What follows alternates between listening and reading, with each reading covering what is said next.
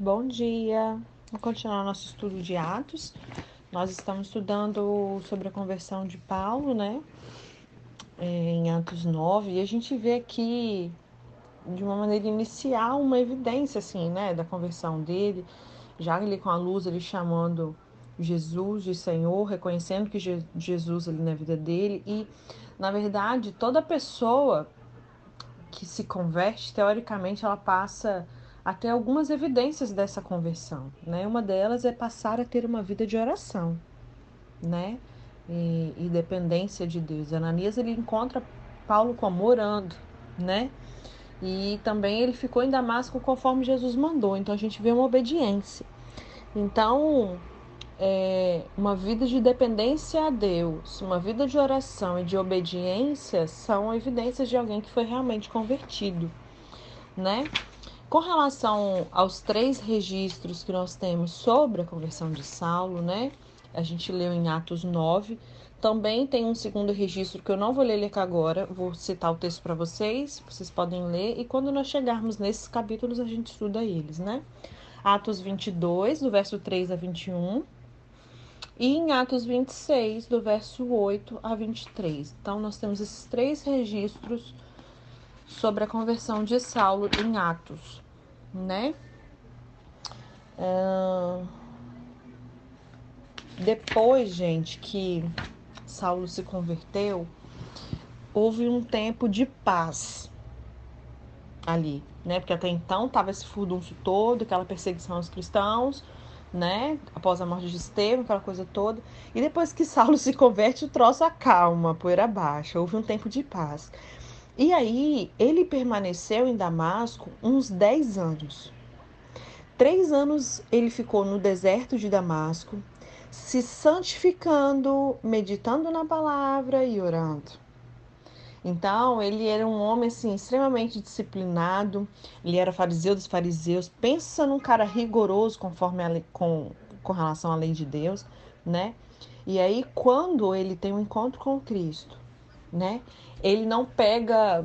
Eu acho que eu poderia até fazer um paralelo assim daquela passagem que fala que Jesus, nem ele sendo, né? Tudo que ele era, ele usurpou ser igual a Deus, mas ele decidiu se despir de toda a sua divindade para se tornar homem. Eu vejo um paralelo com relação a Paulo aqui. Ele mesmo sendo o top dos top dos top, né? Treinado ali por Gamaliel, ele era fariseu dos fariseus. Pensa assim, ele era da prateleira muito de cima. Mas ele entendeu que ele precisava de um tempo de preparo. Ele entendeu que ele precisava se santificar, meditar na palavra. Cara, meditar na palavra que eu já sabia de cor. Ele fica três anos no deserto de Damasco, se santificando, jejuando, meditando na palavra e orando. Né? Então, primeiro, o que, que a gente aprende aqui? Ele deixou a palavra limpar ele, para depois levar a, levar a palavra para as pessoas. Né? Então, a gente precisa de ter esse tipo de humildade, de consciência, de entender. Pô, pensa, ele já sabia a palavra. Mas é, é necessário uma humildade realmente segundo Deus para entender que muitas das vezes tudo que nós sabemos, quando chega o Espírito Santo nos mostra algo, eu falo, não, realmente não sei nada. Eu vou jogar tudo fora e vou deixar ele me ensinar tudo de novo. E se algumas coisas coincidirem com o que eu já sabia, amém. Mas se tiver coisas erradas, o ensino vai ser corrigido, né? E aí Deus ele trabalhou em Saulo para depois trabalhar através dele, né? É, com relação à abrangência do ministério de Paulo, ontem a gente leu, deixa eu ver até onde, até o verso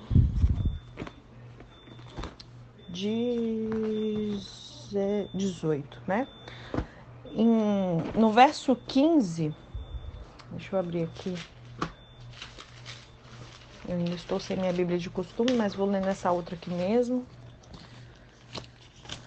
Atos 9, no verso 15, fala assim: O Senhor disse a Ananias: Vai, esse homem é um instrumento escolhido para levar o meu nome perante os gentios, os reis e perante o povo de Israel. Então, aqui, Deus estava falando para Ananias qual era a abrangência do ministério de Paulo, né? É, é, onde esse capítulo 9 ele registra também pela primeira vez essa questão da abrangência de Paulo, que foi chamado para os gentios relembrando, gentio é quem era não judeu, né? Quando ele menciona reis, são as autoridades, e filhos de Israel são os judeus, né? Em Atos 22, verso 14 e 15 diz assim: Então ele disse: O Deus de nossos pais de antemão te escolheu para conheceres a sua vontade, veres o justo e ouvires a sua, sua própria boca, porque terás de ser testemunha diante de todos os homens das coisas que tens visto e ouvido. Em Atos 26, no verso 16 a 22, vai dizer: Mas levanta-te e firma-te sobre os teus pés, porque por isso te apareci, para te constituir ministro e testemunha, tanto das coisas que me viste como daquelas pelas quais te aparecerei ainda, livrando-te do povo e dos gentios, para quais para os quais eu te envio, para que para lhes abrires os olhos e os converteres das trevas para a luz e da potestade de Satanás para Deus, a fim de que recebam eles remissão de pecados e herança entre os que são santificados pela fé em mim. Pelo que, rei Agripa, não fui desobediente à visão celestial, aqui Paulo falando, né? Mas anunciei primeiramente aos de Damasco, em Jerusalém, por toda a região da Judéia, e aos gentios que se arrependessem e se convertessem a Deus. Então ele já tinha ido a judeus e aos gentios, faltava quem? Os reis. Né? Então aqui ele estava diante do rei Agripa. Praticando obras dignas de arrependimento, por causa disso, alguns judeus me prenderam, estando eu no templo, e tentaram me matar. Mas alcançando o socorro de Deus, eu permaneço até o dia de hoje, dando testemunho tanto aos pequenos como aos grandes, nada dizendo senão o que os profetas e Moisés disseram haver de acontecer. Então a gente vê aqui ele realmente cumprindo esse essa abrangência toda do ministério no decorrer do estudo do livro, nós vamos ver isso mais detalhadamente, né? Então vamos terminar de ler o capítulo 9 a partir do verso 19. A gente finalizou Ananias entrando ali na casa, né? Colocando as mãos sobre Paulo, sobre Saulo, e ele voltando a enxergar. Imediatamente, algo como escamas caiu dos olhos de Saulo. Ele passou a ver novamente. Levantando-se, foi batizado e depois de comer, recuperou as suas forças. Porque ele estava três dias de jejum, sem comer nem beber nada. Jejum 100%, né? E aí no verso 19 em diante, vai falar de Saulo em Damasco, em Jerusalém. Saulo passou vários dias com os discípulos em Damasco. Deixa eu ver, verso 19. É, logo começou a pregar nas sinagogas que Jesus é o Filho de Deus. Então, logo após o seu batismo, né, Saulo já se, se, se uniu ali à igreja. Né? Ele estava ali passando vários dias com os discípulos, né? E Saulo adotou o costume de pregar nas sinagogas em cada oportunidade que fosse apresentado ele ali. A gente vai ver isso de maneira recorrente, né? E a mensagem que Saulo declarava era a convicção que ele mesmo passou a ter na estrada de Damasco a respeito da divindade de Cristo e de ser o messianato, né? De que de fato Jesus ele era o Messias. E todos os que ouviam ficavam perplexos e perguntavam, porque a gente pensa, eles perguntavam assim: não é ele o homem que procurava destruir em Jerusalém aqueles que invocam este nome? Né? Então o povo está assim, uai, mas não era aquele cara que justamente perseguia esses que invocavam este nome e não veio para cá? Ele lembra que ele pediu as cartas justamente que ele foi para lá, justamente para levá-los presos ao chefe dos sacerdotes, imagina a dúvida. Quanto tempo demorou para Paulo ter uma credibilidade com o povo, do povo não achar que ele estava, tipo assim, não era uma estratégia. Vai que ele estava fingindo para poder realmente matar todo mundo, sei lá o quê, né? E aí, no verso 22 diz assim: Todavia, Saulo se fortalecia cada vez mais e confundia os judeus que viviam em Damasco, demonstrando que Jesus é o Cristo é, verso 23: Decorridos muitos dias, os judeus decidiram de comum acordo matá-lo. Aí, né, gente, né? É desse jeito. Aí, quando a palavra diz assim, decorridos muitos dias, lá em Gálatas, deixa eu abrir aqui, deixa eu pegar outra Bíblia aqui para eu conseguir ter várias Bíblias abertas, fica mais fácil do que eu ter que ficar passeando para lá e para cá. Deixa eu abrir outra aqui, para ver o contexto de Gálatas aqui. Fala. Gálatas. Gente, minha Bíblia tá soltando as páginas. uma Bíblia novinha que eu quase não uso ela. Esse é o problema, né? De você não usar. É... Gálatas.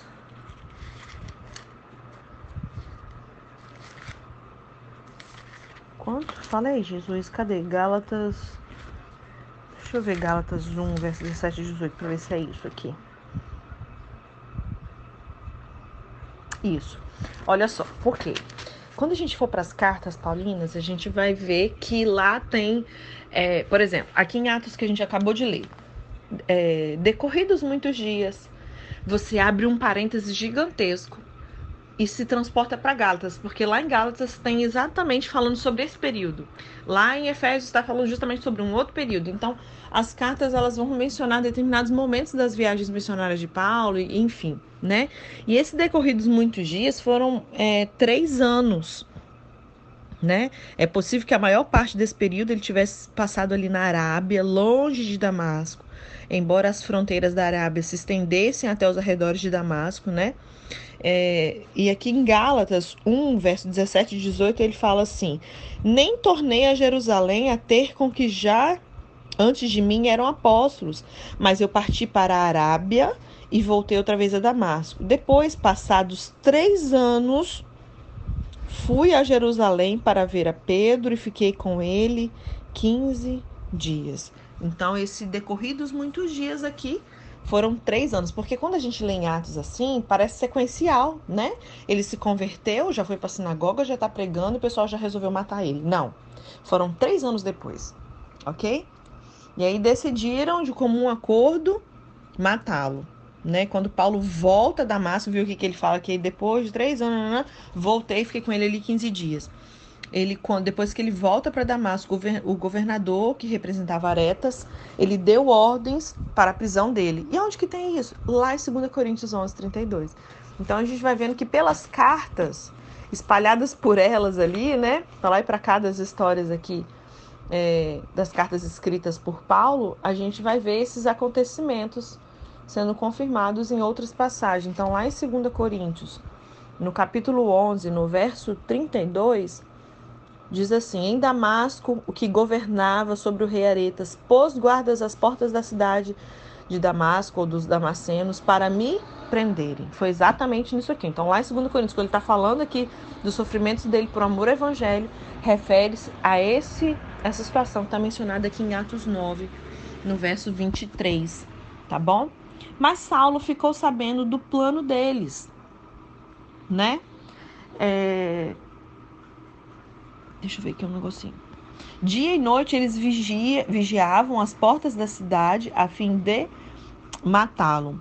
Mas os seus discípulos o levaram de noite e o fizeram descer num cesto através de uma abertura na muralha. A gente vê isso aqui de 2 Coríntios que eu acabei de ler para vocês, no verso 11, no capítulo 11, verso 33, e fala assim: "E fui descido num cesto por uma janela da muralha, e assim eu escapei das mãos desse rei aqui", né? Então, ele menciona isso também na carta aos Coríntios, também esse acontecimento aqui, tá bom?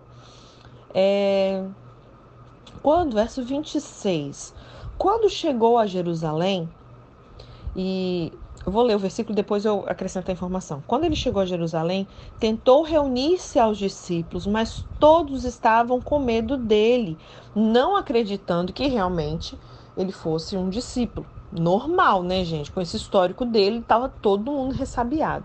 Em Gálatas 1, deixa eu voltar lá para Gálatas. Em Gálatas 1, verso. Peraí.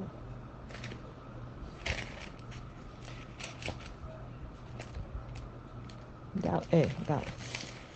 Gálatas 1, verso. Peraí.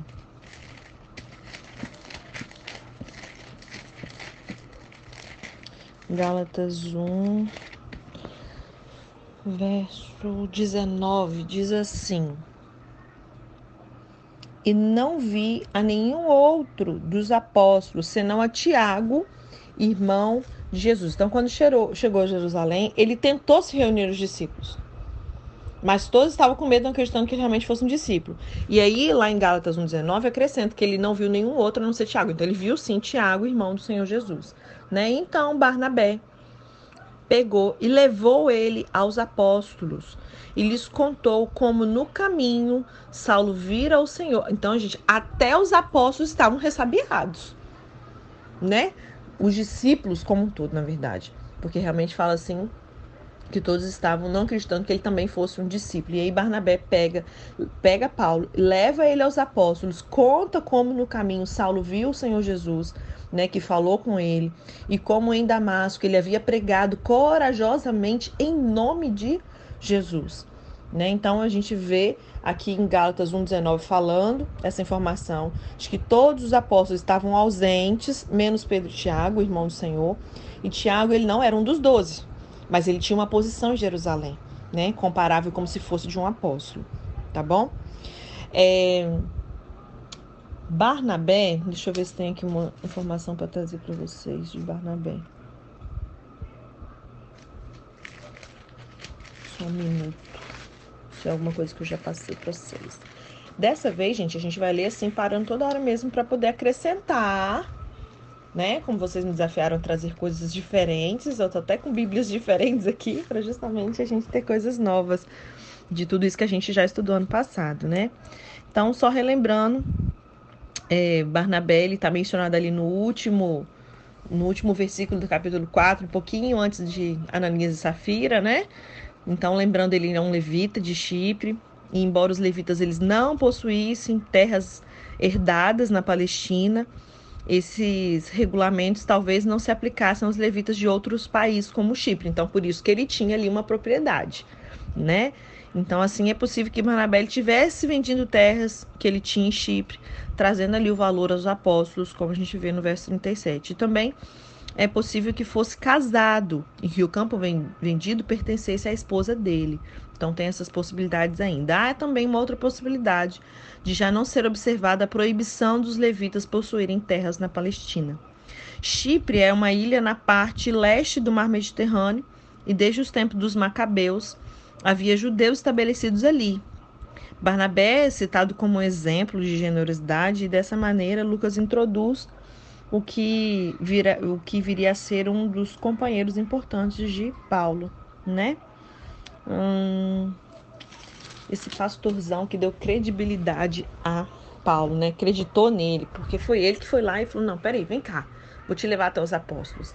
E ele acreditou naquilo, explicou para eles o que, que tinha acontecido, que ele tinha corajosamente pregado em nome de Jesus ali em Damasco e tudo. E no verso 28 diz assim: Assim Paulo ficou com eles e andava com liberdade em Jerusalém, pregando corajosamente em nome do Senhor. Falava e discutia com os judeus de fala grega, mas estes tentavam matá-lo. Antes, Saulo argumentava contra Cristo, não era? E agora, com todo o empenho, ele está apresentando Jesus como Messias. E verso 30, sabendo disso, os irmãos o levaram para Cesareia e o enviaram para Tarso.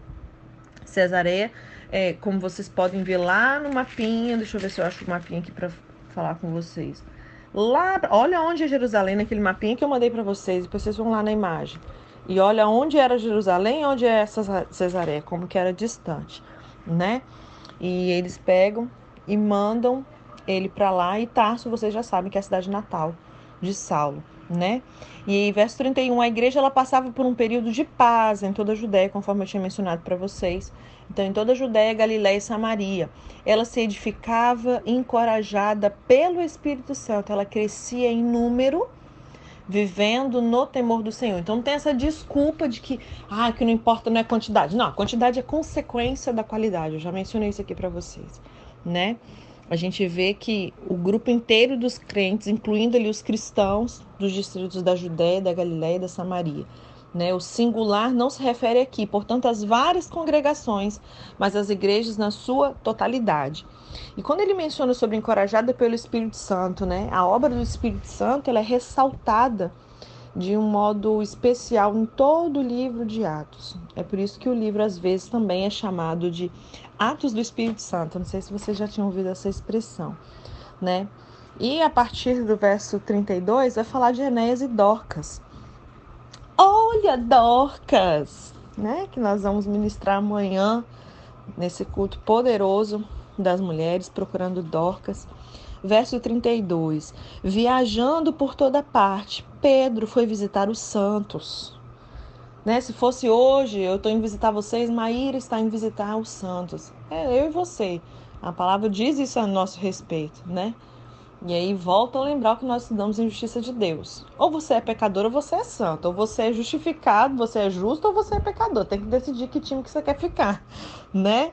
E aí, viajando por toda parte, Pedro foi visitar os santos que viviam ali em Lida, uma cidade que fica uns 4 quilômetros a norte da estrada entre Jope e Jerusalém.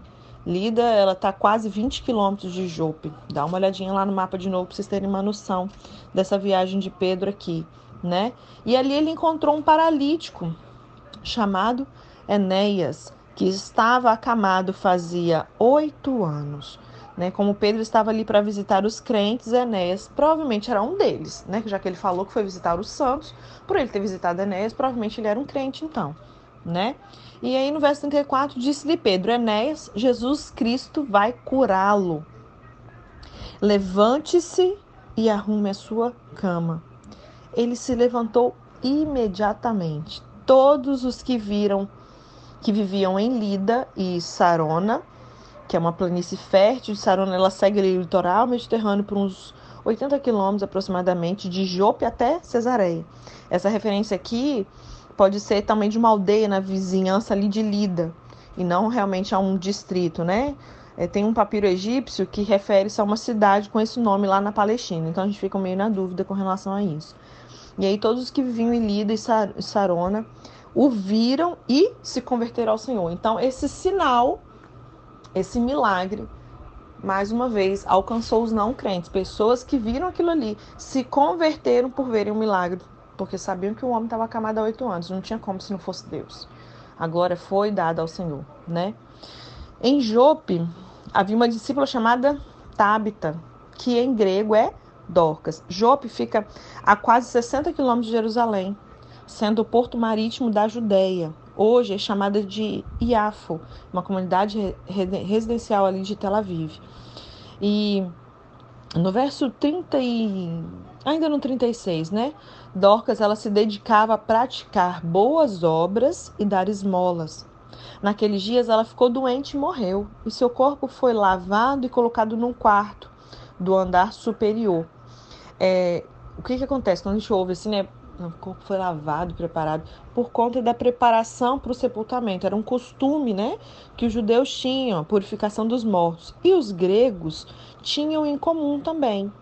Com relação a essa questão do quarto do andar superior, se houvesse atraso no sepultamento, o costume era colocar o corpo num quarto do andar superior. Em Jerusalém, o corpo devia ser sepultado no mesmo dia que a pessoa morresse. Mas fora de Jerusalém, eles permitiam um período até três dias para o sepultamento, tá bom? É... Lida, ela fica perto de Jope, e quando os discípulos ouviram falar que Pedro estava em Lida, mandaram-lhe dois homens dizer-lhe: Não se demore em vir até nós. É... Pedro ele foi conclamado a se apressar ali, né, para chegar antes do sepultamento. E aí a gente não sabe o porquê, a palavra não menciona. Poderia ser para que ele oferecesse ali um consolo simplesmente, né? Sabe quando um pastor, nosso pastor é chamado para ir num funeral? Não necessariamente é para ele orar por, por ressurreição. A grande maioria ninguém chama ele para orar por ressurreição, né? É para fazer o culto de sepultamento, é ou não é? Para trazer consolo, para ter uma palavra de Deus. Mas nesse caso aqui, mediante esse cenário da igreja que ela estava vivendo, poderia ser também para um possível milagre, né? E aí é, no verso 39, Pedro foi com eles e, quando chegou, foi levado para o quarto do andar superior. Todas as viúvas o rodearam, chorando, mostrando-lhe os vestidos ou outras roupas que Dorcas tinha feito quando ainda estava com elas. E no verso 40, Pedro mandou que todos saíssem do quarto. Depois se ajoelhou e orou. E voltando-se para a mulher que estava morta, disse: Tabita, levante-se. Ela abriu os olhos e, vendo Pedro, sentou-se. Quando ele manda, gente, que todos saíssem, me lembra um pouco é, os textos lá de 1 Reis 17, 23 e 2 Reis 4, 33. Pedro ele tinha estado presente nas três ocasiões registradas nas Escrituras que Jesus ressuscitou pessoas. Lá em Mateus 9, 25, Lucas 7, verso 11 e 17. Anotem para vocês lerem depois. Mateus 9, 25, Lucas 7, verso 11 e 17 e João 11, de 1 a 44. Assim como na ocasião em que Jesus ressuscitou a filha de Jairo, as muitas pessoas no aposento receberam ordens de sair. Diferentemente, Jesus, no entanto, Pedro ajoelhou-se e orou. Então a gente vê Pedro realmente fazendo como o mestre fez, né? E verso 41 diz: Tomando-a pela mão, ajudou a pôr-se em pé. Então, chamando os santos e as viúvas, apresentou-a viva. Esse fato se tornou conhecido em toda a cidade de Jope e muitos creram no Senhor. Aleluia. Pedro ficou em Jope durante algum tempo com um curtidor de couros chamado Simão. É, as ocupações eram muitas vezes citadas junto com o nome da pessoa. É, Simão, o curtidor, sabe? Para melhor identificá-las, porque, como a gente já disse, são muitas pessoas com o mesmo nome. Então, você vai ver lá em 2 Timóteo 4,14 fazendo a mesma coisa, em Atos 16,14, em Atos 18,33, em Atos 19, 24. Mas nesse caso aqui, é de uma relevância especial. O curtidor de couros, ele estava envolvido no tratamento de peles de animais mortos e assim ele tinha contato com impureza, de acordo com a lei judaica, lembra? E por isso ele era desprezado por muitos. A decisão de Pedro de se hospedar com ele já demonstra ali uma disposição de rejeitar o preconceito judaico, que era algo muito forte em Pedro, a gente vai ver isso ainda, e preparar ali o caminho para uma visão iminente para essa missão junto aos gentios né? Então a gente finaliza aqui Atos 9. Deixa eu ver aqui. Isso aí. E aí amanhã a gente já inicia o 10. Deixa eu ler na versão a mensagem a partir do verso 19 que tinha faltado para a gente ler aqui. Saulo ele passou alguns, alguns dias com os discípulos em Damasco, mas logo pôs a mão na obra, sem perder tempo, pregando nas sinagogas que Jesus era o Filho de Deus. Mas o povo se mostrava arredio, sem saber se podia realmente confiar nele, pois diziam: Não é este homem que odiava os cristãos em Jerusalém? Ele não veio aqui para fazer o mesmo, nos prender, levar a Jerusalém, condenar na presença dos sacerdotes? Mas as suspeitas não detiveram Saulo nem por um minuto. Seu ânimo era crescente e deixava desconcertados os judeus de Damasco com o seu esforço para provar que Jesus era o Messias depois de certo tempo, alguns judeus tramaram matá-lo. A gente já viu que foi três anos depois. Mas Saulo escapou. Entretanto, seus inimigos vigiavam as portas da cidade o dia inteiro na esperança de capturá-lo. Por isso, certa noite, os discípulos o ajudaram na fuga, descendo pela muralha é, dentro de um cesto. Aqui você já vê que o cara já tinha até discípulos, né? Glória a Deus. Quanto tempo tem que você é cristão e quantos discípulos você tem feito? A palavra diz: e de fazer discípulos. Amém? Então, tudo isso que você está recebendo aqui é para você fazer discípulos, tá bom? E aí, de volta a Jerusalém, Saulo procurou os discípulos, mas todos estavam com medo dele. Não confiavam nele nem um pouco. Então, Barnabé deu-lhe o maior apoio e apresentou ele aos apóstolos. Ele defendeu Saulo contando como ele tinha visto Jesus e falado com ele na estrada de Damasco e como ele arriscou a vida para defender com ousadia o nome de Jesus em Damasco. Dessa maneira, Saulo ele foi aceito por eles, entrando e saindo de Jerusalém sem ser interrogado, pregando com liberdade no nome do Senhor. No entanto, ele teve problemas com o grupo dos helenistas. Envolveu-se numa discussão com eles e o grupo planejou matá-lo. Os amigos tiraram Saulo da cidade quando souberam do plano e o levaram para Cesareia. E de lá ele embarcou para Tarso. Depois disso, a perseguição foi amenizada e a igreja caminhou em paz por um tempo. Por todo o país, Judéia, Samaria, Galiléia, foi constatado o crescimento da igreja.